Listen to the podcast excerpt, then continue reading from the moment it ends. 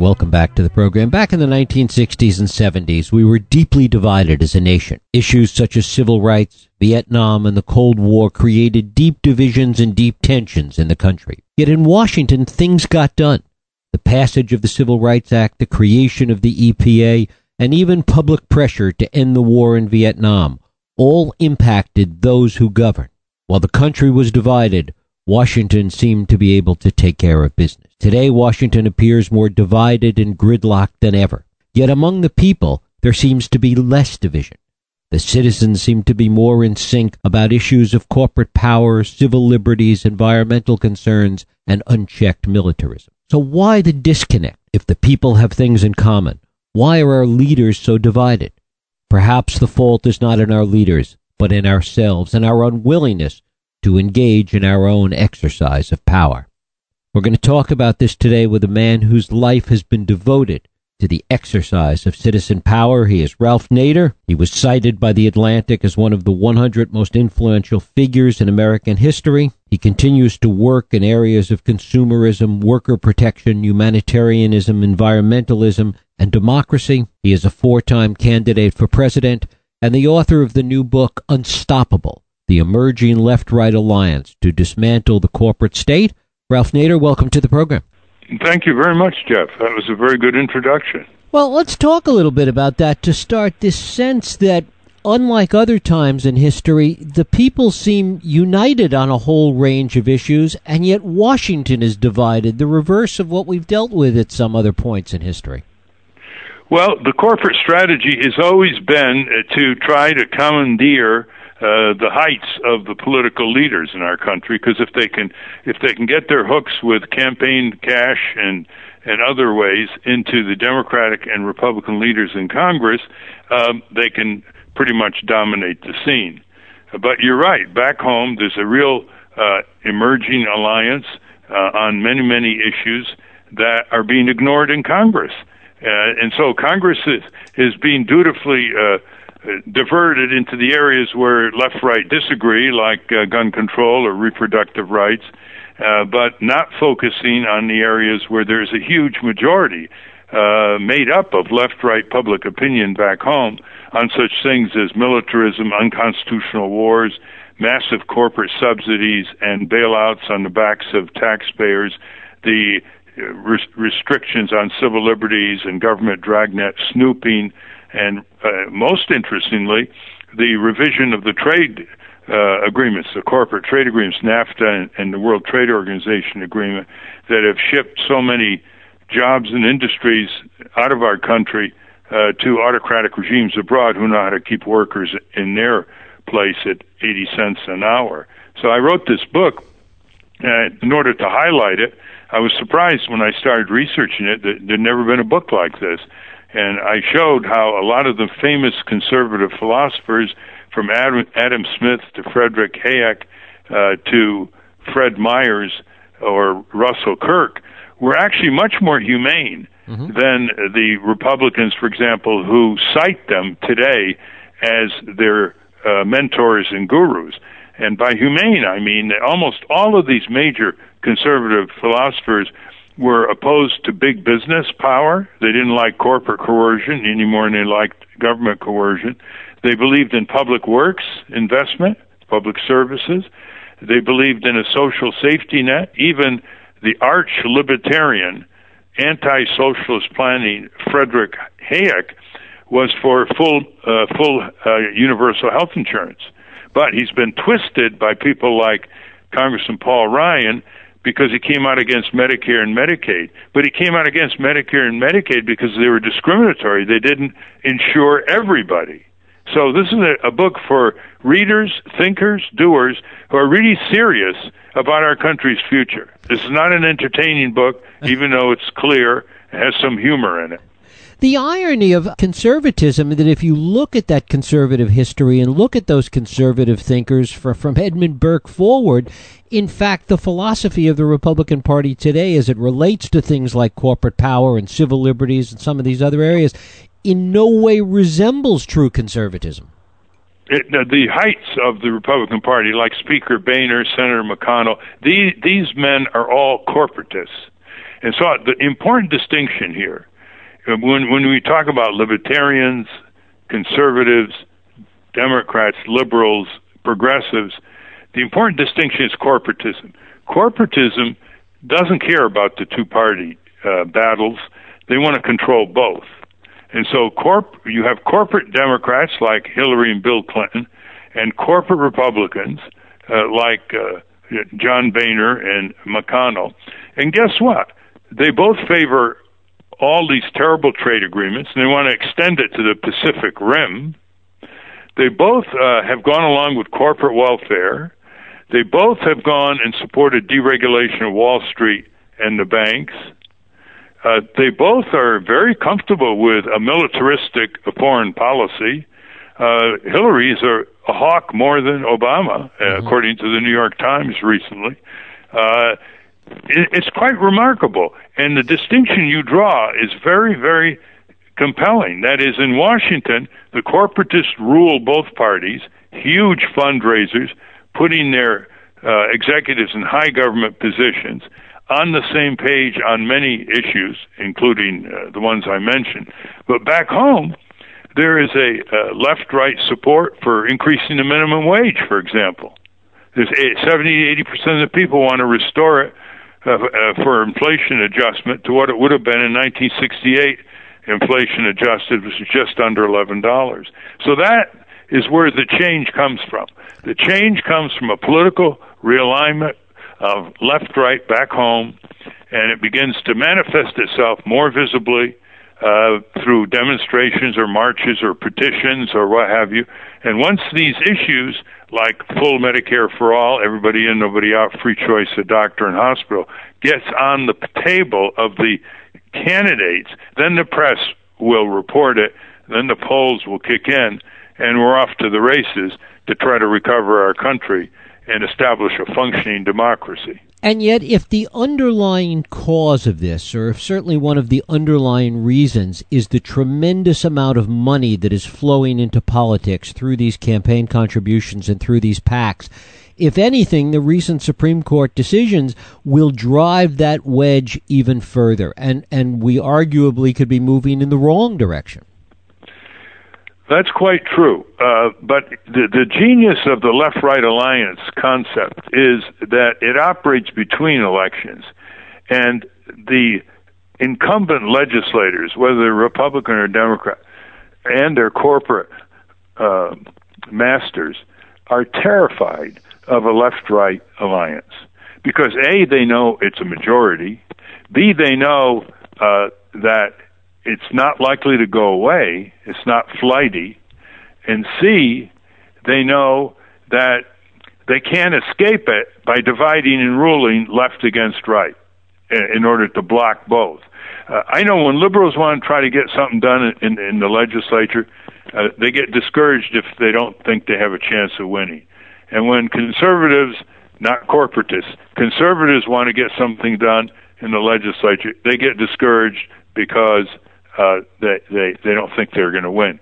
But when they lock arms together, they get a huge morale boost. And you know, getting citizens engaged starts with morale. It starts with, yeah, it is worth you uh, going to this town meeting. It is worth you uh, getting out and engaging because you got a chance of winning. Because the big excuse that people give is, well, it doesn't make any difference because the big boys are going to rule the roost anyway. So why should I waste my time? That's a, the left-right alliance turns that right around and says you can win. For a long time, we had so many people in this country voting against their own economic interests because of social issues which were set up as dividers, the kind of what's the matter with Kansas concept. Do you see that finally breaking down? It breaks down when the left right alliance moves in on these legislators between elections. And I've seen it in Washington. You remember when uh, the, the drums were being beaten in Washington to plunge our nation into another war in Syria? The the number of uh, emails that came in left right swarmed over Congress. They were coming in 50 to 100 to 1 in one uh, uh, senator's office uh, and another representative's office, regardless of party. And it stopped it cold. See, they, they weren't waiting for an election. If you can change the nature of the political forces on the incumbents between elections, it'll spill over into elections. If you keep trying to bu- push only at election time, that's when money blocks any progress. That's when television ads, propaganda, gerrymandering. That's that's not the place. The place is between elections. About a year or so ago, against the power of the corporate lobbyists, it was an overwhelming vote to pass the Federal Whistleblower Protection Act to give federal employees more protection to blow the whistle on corporate fraud on the taxpayer, such as corporate fraud on Medicare, corporate fraud on the defense contracts, uh, et cetera, that gets fairly good uh, uh, public attention. Uh, th- that was a left-right uh, alliance, and, and it goes back to 1986 for the Federal False Claims Act when Republican Senator Grassley from uh, Iowa teamed up with Democrat Congressman Howard Berman from California and got through a bill that was considered impossible uh, to to get through against the power of the uh, corporate lobbyists. So you see, it's it's a bit of a different tactic, uh, Jeff. Mm-hmm. In the sense is uh, these incumbents, when they put their finger to the wind and they see a real rumble coming at them Uh, from left right, they will they will change their vote. They'll change their position. And doing that again and again on issue after issue changes the kind of elections that we will have. How do you see this playing out differently or even in some ways in the same way when you go down further to, to the state level and to local levels in terms of how people are reacting and how people are being energized? Good question. The more realistic issues are, the less abstract, the less generalities, uh, the more people come together, regardless of their labels Republican, Democrat, Conservative, Liberal. And that operates uh, back at the local level. Uh, for, for example, it's well known in, in history that the few control the many with generalized abstractions, uh, ideologies. Uh, once you bring it down to where people live, work, raise their families, you have a different attitude by people for example, if in Washington they want to oppose money for public works repair, back home it doesn't matter whether you're Republican, or Democrat. You want that bridge repaired. You want those potholes repaired. You want those drinking water systems and sewage systems up to par. The other thing that's interesting is there are areas where left-right alliance has gone operational. For example, in over a dozen state legislatures in the last couple of years, left right legislatures have gotten together to pass juvenile justice reform mm-hmm. to cut back on those enormous sentences for a 16 year old caught with some marijuana. And now they're moving into uh, prison reform and the mandatory minimum uh, sentencing generally. And Newt Gingrich and Grover Norquist helped start a group called Right on Crime to join with progressives who want to do something about the criminal justice system the right wants to save taxpayer money and the left wants human rights, for example, and rehabilitation. But they're both locked into the same momentum uh, for reform. Something real interesting is going on now with the Koch brothers, the oil and gas interests. They're getting a little worried about solar energy, especially solar panels. All up and down California is now a bustling industry creating jobs. Well, the Koch brothers are, are trying to put a surtax on solar panel net metering, uh, and they're muscling their way into state legislatures, especially in the South, to try to get this imposed. And guess what? They're losing because there's no such thing as a Republican or Democrat solar panel. They all want good functioning solar panels on their homes. So again, some of these are going operational in minimum wage. There are cities and states, they're not waiting for the federal government uh, to to raise the minimum wage for 30 million people who are making less today than the workers made in 1968, adjusted for inflation. So the federal minimum wage is seven and a quarter. San Jose is going up over 850, I think, and San Francisco is ten dollars and fifty cents. San, uh, Santa Fe, New Mexico, has been 1050 for a good deal of time, and now twenty one states have higher minimum wage, but it's got to go more. the the gap is between seven and a quarter and just under eleven dollars. So a worker in 1968, adjusted for inflation, would be making less than slightly less than eleven dollars an hour, and that's where the gap is between seven and a quarter and under eleven dollars an hour. That's where 30 million workers. You have to keep that in mind.